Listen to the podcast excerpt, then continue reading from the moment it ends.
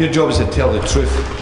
That's your job as a journalist. And if you can't do that, you're in the wrong job. That it wasn't my job, that it isn't our job to be popular. It was interesting to me how they fit together as a book. I mean, I'm not nearly smart enough to have done that on purpose. When Lance went on uh, Oprah Winfrey, Oprah Winfrey, and uh, and admitted being a drugs cheat, the Sunday Times said, "Thank you very much. We are now countersuing you."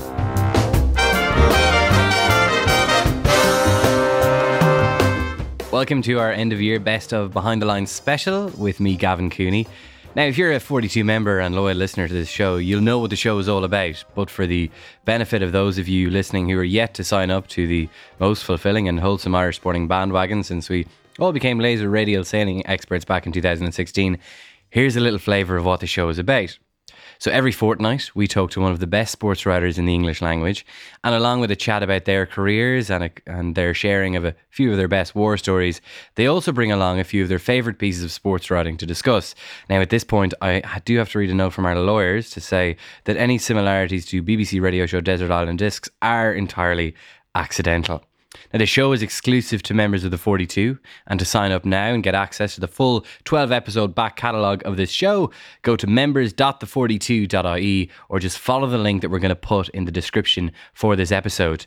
Uh, as a member, you'll also get access to plenty more besides this show including Paul Dollery's now award winning Football Family podcast, uh, the Bonus Rugby Weekly Extra podcast, which features minds as rich and varied as Murray Kinsella and Gavin Casey's, uh, along with exclusive access to our monthly members' draw, newsletters, events, and a hell of a lot more.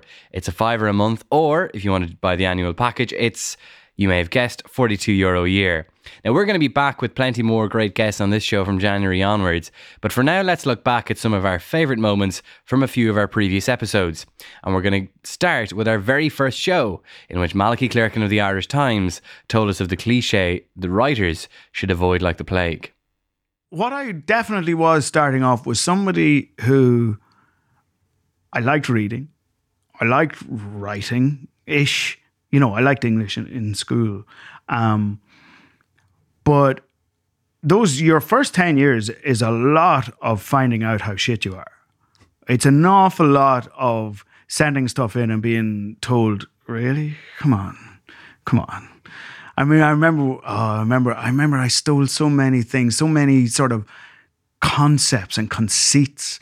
I remember I, I, I remember I went to interview Gary Mackay once, the you know okay, the, yeah, the, yeah. the Scottish guy, and uh, uh, my intro, my intro was something like the journalist. I, I started referring to myself as the journalist in it, and I remember putting it in, and Paul Howard kind of reading it and going, "What are you doing?"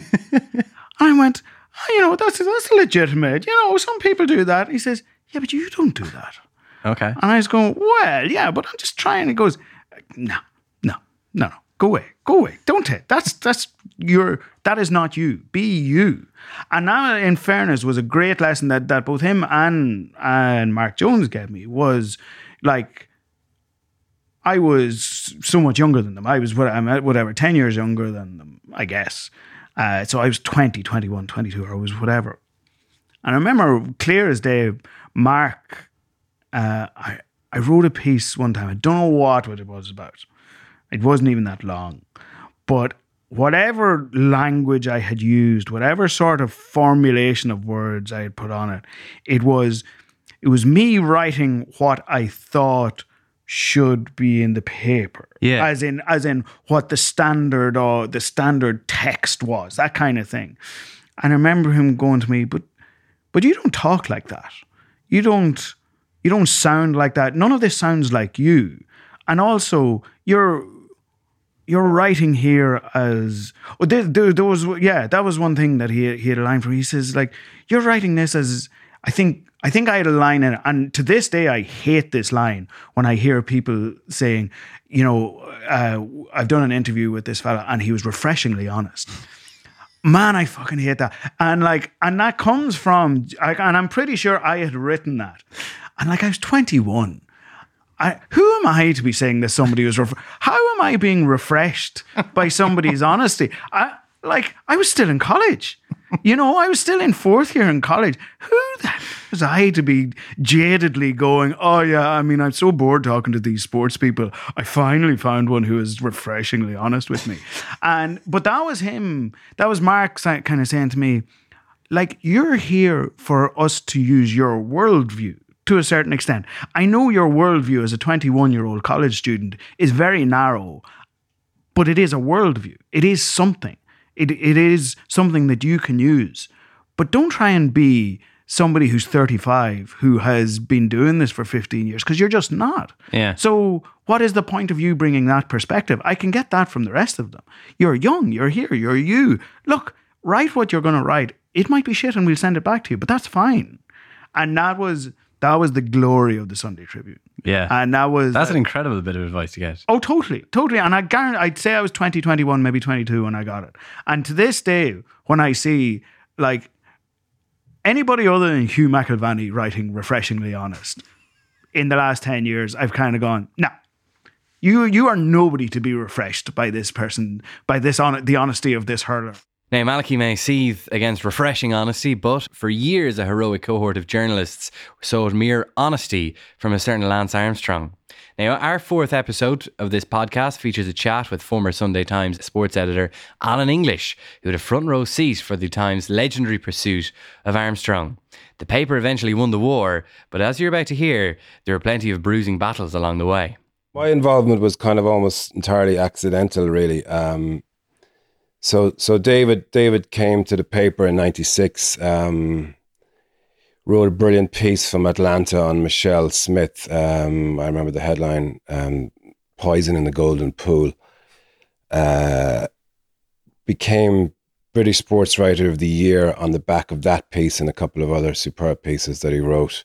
Um, you know, and you know, I I I I I, I developed a great friendship uh, with David. Um, which which remains to this day, uh, as I have with you know, I'd say most of the writers um, that I've sort of been close to over the years. You know, I, I consider them all to be very good friends. Um, so, yeah, uh, the first intimation we had that there was something up with, with Lance Armstrong, of course, was the tour he won in '99. Um, David was on that tour for the Sunday Times. You know, didn't quite believe what he was saying and you know started to started to question the performance. So so i would have been you know i, I think at that stage i was deputy sports editor. So the, the distinction there would be that i'd gone from the irish edition to the uk edition okay, okay. Um, so and i was working with um, the guy who remains the sports editor today alex butler. Um, so we had a good combination you know alex was brilliant um, with pictures you know, you know, visually stunning. Um, I was good with words, so we were kind of a good double act. Um, so David was working away, wrote a whole string of pieces um, that uh, you know I would have you know edited or you know helped edit or you know just helped get into the paper and talk to him about, and you know he was getting closer, big, deeper and deeper into the story. Um, and then he was going to write a book. Um, so the book became LA Confidential. The book was published in June 2004 um, in French, right? No, there was no English publisher that would touch it. That's uh, for legal reasons, is it? For legal reasons, yeah, yeah. It was, you know, it was it was regarded as highly dangerous um, because Armstrong had never um, failed a test. Well, he had failed a test, but it was kind of covered up. Um, but he was regarded by you know all but one or two non-believers as as as a sporting god, um, and had sort of become commercially huge. So David um, was excited about the book. Um, he'd worked on the book with a French journalist called Pierre Ballester, and he had a lot of contacts, uh, whistleblowers who who were sort of coming to the table with new information um, about Lance, and this was big. You know, there was a lot of stuff like the hospital confession uh, in America. Uh, Betsy Andreu, you know, anyone who's followed the story will be familiar with the sort of, you know, principal protagonists in it. Um, so, but it was big for David that the the story would appear in the English language, right? So, we agreed that um, the book would be extracted in, first in the Sunday Times, and we were going to publish four pages of extracts. Um, uh, and about, about over about ten thousand words. Okay, so just at this point, just in case anyone is wondering why French a French publisher was interested and English wasn't, it's just that their libel laws are a yeah, bit exactly, basically. exactly. Yeah, yeah, yeah. It's much easier. I mean, it, it, it's you know, as a journalist today in, in this country, it's shocking. Our defamation laws are, are are appalling. You know, some of the some of the some of the legal letters and some of the claims that we get, you know, at a local level are absolutely a joke. But let's not go there with that. Um, that's sort of off off topic. Um, so anyway, David came into the office. I think it's a Wednesday. He had his ten thousand words. Um, at that time, um, the, the Sunday Times was like thirty-two pages every week. Um, there was a lot of book extracts going in there. I, I used to buy the books and um, you know do the extracts. So it was it was falling to me to sort of work with him on laying out the four pages, deciding on the material, illustrating it, and so on and so forth. So there was a meeting took place in in um, Alex Butler's office, uh, which was attended by David, Alex, myself, and um, uh, Alastair Brett, who was the Sunday Times in-house lawyer. Alastair had some concerns about the piece, some some serious concerns about the piece, um, which he expressed. Um, uh, then a second meeting took place. Alastair then became even more concerned about it. He said, "Look, you know, we need, uh, you know, we need, we need assurances from these people that they will come into court and and and stand up if we are sued. We need to make sure these people are going to are going to be available to us, that they won't run from the story." Uh, so David would have contacted uh, his people. Um, they would have they would have said, yes, look, we stand over everything. We won't, we won't see you short. Um, but then Alastair sort of looked for affidavits and it's starting getting very late into the week. And um, one of the women, one of the, one of the, one of the sources, the contacts David had started crying on the phone. The whole thing was horrendously emotional. It, it was incredibly tense. One of the most memorable weeks I, have had in journalism, really. Um, and to cut to the chase, Alastair basically said, I cannot recommend that the Sunday Times publishes um, these extracts. Um, so David was crushed. Uh, he walked out of the office. I walked out with him. Um, he told me he was resigning. Um, he said he felt uh, he had to do it. He felt honor bound to the people who had given him the information in the first place, who were expecting to see it in English in a language in which they could read it, you know, um, and understand it. Um, so we walked down to his car. Um, there wasn't a word said. When he got into the car, I said, "Look, just think about this. You know, you've got a you've got a, a wife and, and, and, and children to support here." Um, but he, his mind made up that he, he, he, he, he felt terribly let down. He felt that the paper was being um, wasn't being brave enough. Um, I think he subsequently admitted um, in his book Seven Deadly Sins that he couldn't really see the wood from the trees. You know, he he, he wasn't really appreciating that the defamation laws in the UK were such that we would inevitably su- be sued if we had published it. Anyway, um, uh, the following day, uh, I was really disappointed that that you know his resignation. He was a friend of mine as well as a, mm. as a good colleague. So I called him up and I said, "Look, I'll try about just to show some support for you. That's what it was about, really, to try and show some support for you. I will try to sort of rework the piece that you wrote and put a different slant on it, and and write a story about your pursuit of Lance Armstrong." and try to include some of the material that will be in the book that was being published the following day. Okay. Okay. I got permission then from from um, the editor of the paper, John Witherow, to proceed on that basis. Stayed uh, until about one o'clock in the morning writing this piece of about eighteen hundred words or something. Um, the lawyer spent about four hours going through it the following day. Um, about an hour an hour or so before it was sent to the printing press, I sent it on to David, um, who uh, who wasn't who wasn't happy. He basically said, "No, this isn't in it. That isn't in it." Um, so I said, "Look, it's the best we can get. You know, it's as good as we can get legally." Mm. Um, so I was absolutely furious then that you know that, that he had reacted in this way. But anyway, to cut a long story short, um, piece went in the paper, um, and on on uh, Tuesday morning, we got uh, a libel writ from Schillings, the most fearsome defamation lawyers in London. Um, and two years later, the case was settled uh, and it cost the Sunday Times £900,000.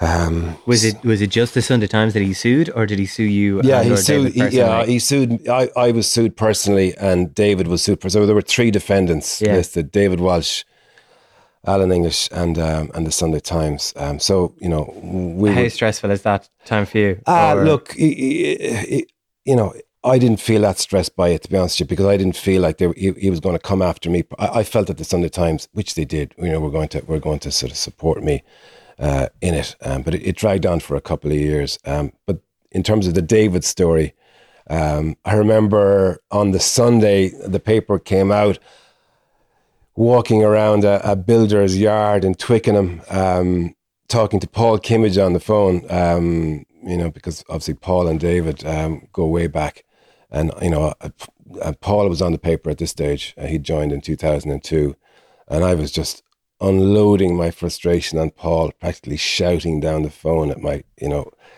you know, that ungrateful bastard. You know, what I did to try and get that piece into the paper.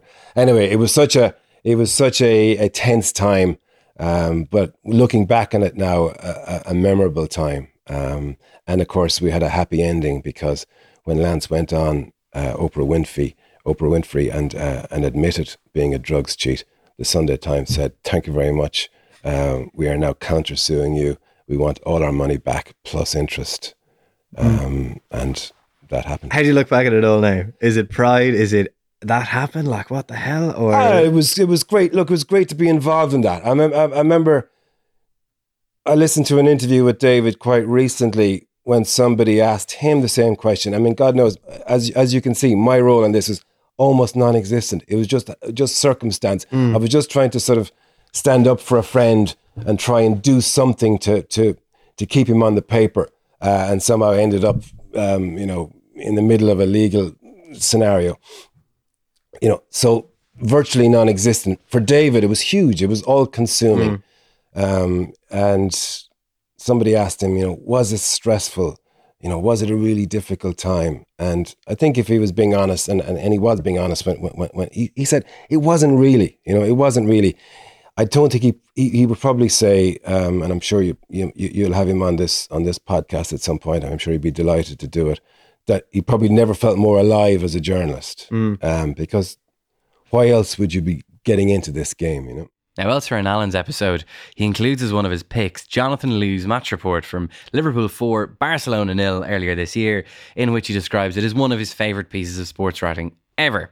Now, happily, Jonathan was our guest in episode 7 of the show a couple of months back, and we obviously asked him about that piece. Now, look, I'm naturally consumed by jealousy that anyone is able to write that well, but I figured, hey, look, the jealousy might be eased as Jonathan will probably tell us that he momentarily battled magic in some hyper enlightened state on that night, to which he may struggle to ever return. Fair to say that didn't exactly work out too well for me. first thing I would say is it's not actually that good, and and you're wrong.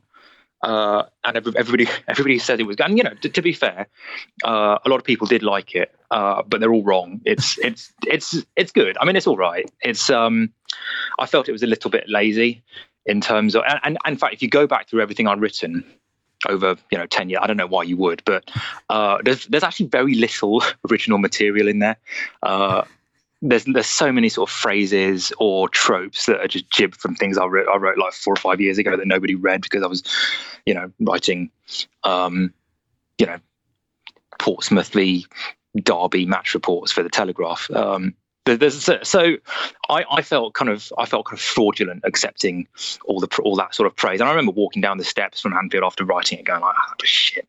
That was I mean it was, it was all right. It's a good story, but I didn't, didn't nail that um, because yeah, and then you, because that, that's what I mean. You, you never quite know how how well you've done, and, and until other people kind of make that judgment for you. So it didn't feel like it didn't feel like an amazing piece at all. What I would say is that I, I got I got lucky in terms of the narrative of the of the evening.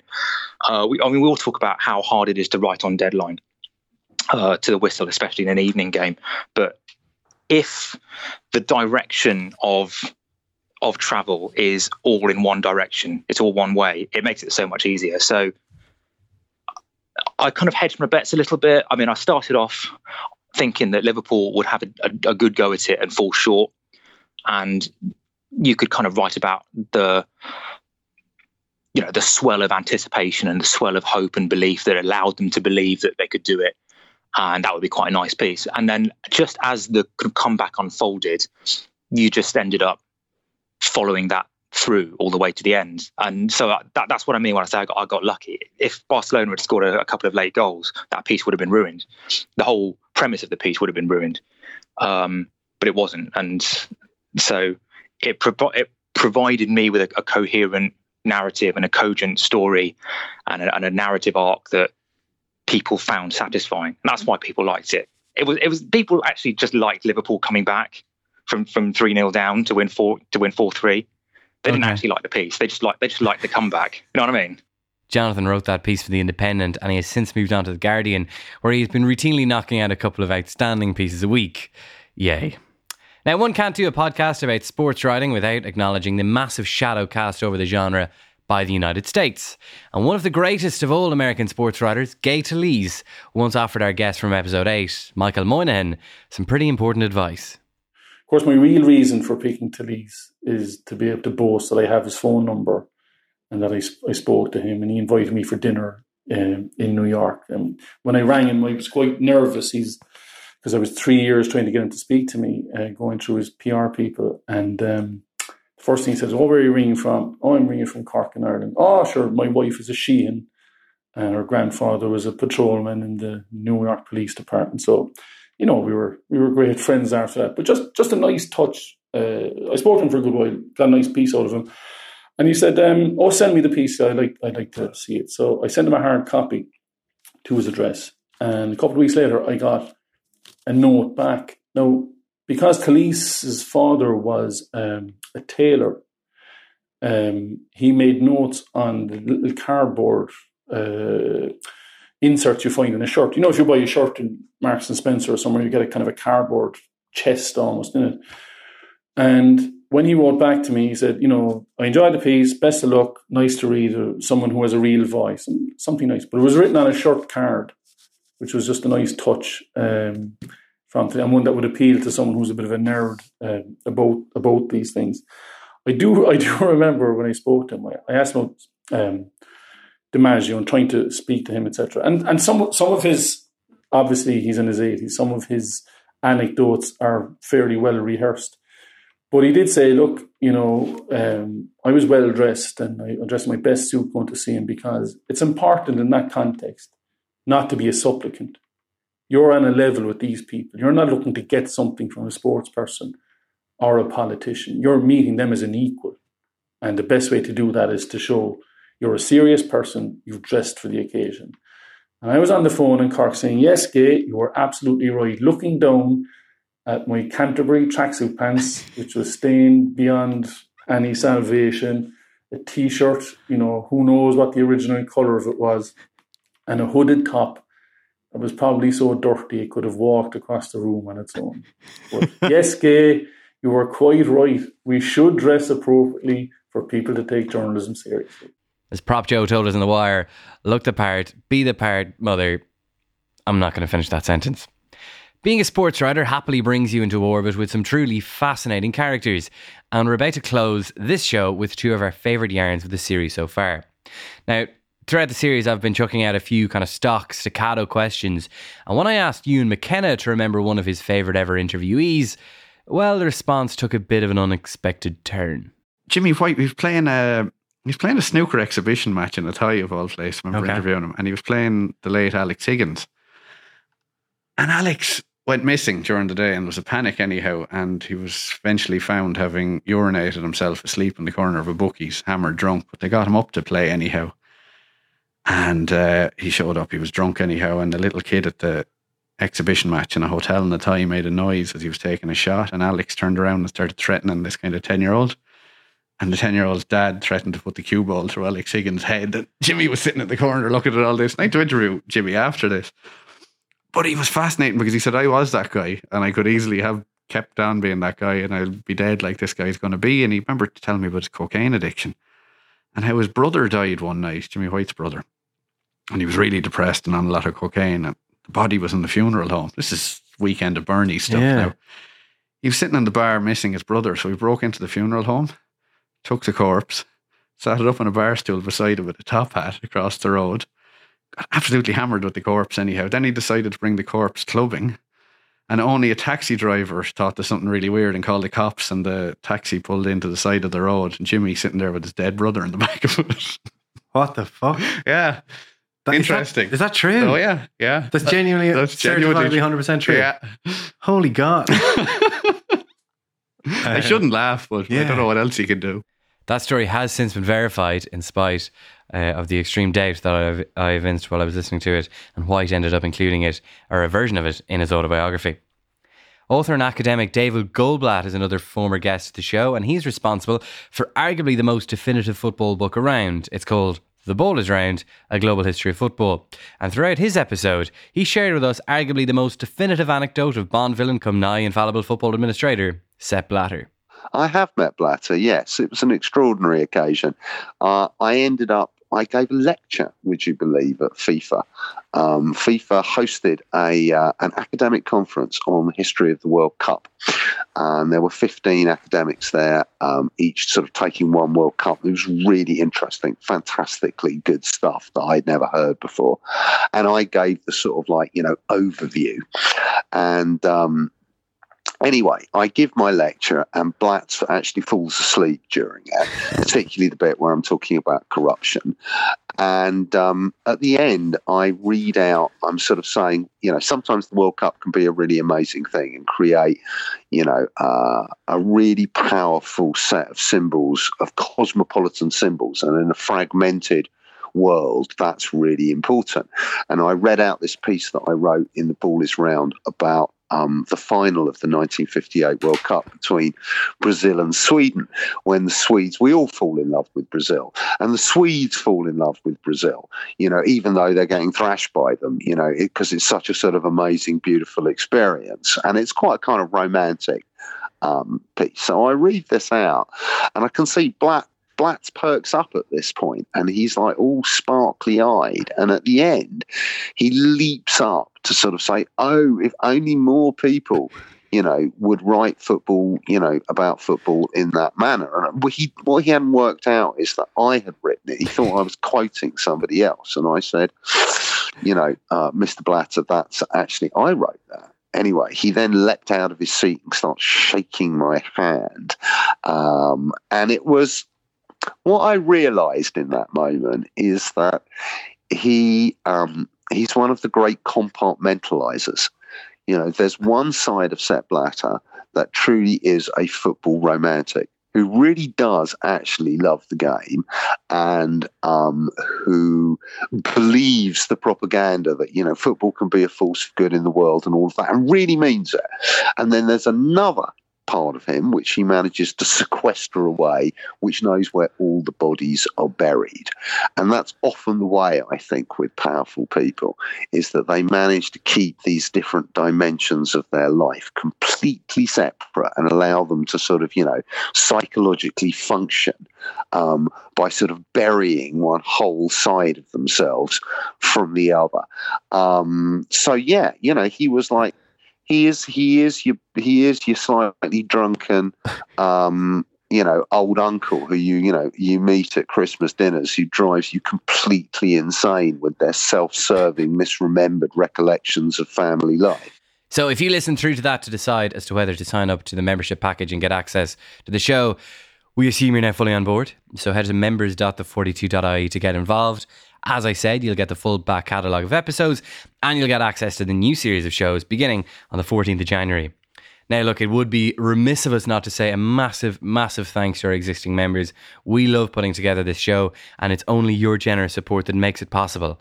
Um, now, this podcast series has occasionally touched on the difficult spot the industry finds itself in at the moment as everyone tries to figure out the right model to fund their work. Membership is the one that we've settled on, and everyone at the 42 really appreciates your support for making all of this possible. Uh, so if you want to get in touch with us about anything related to the show or suggest any format changes or possible guests, uh, we want to hear from you because you're members, you're paying for it. This is as much your show as it is ours. So get in touch by emailing behind the lines at the42.ie or you will find me lurking on Twitter at gcooney93.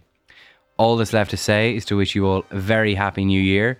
We will be back in 2020 when, in the words of a stumbling former Liverpool captain, we go again.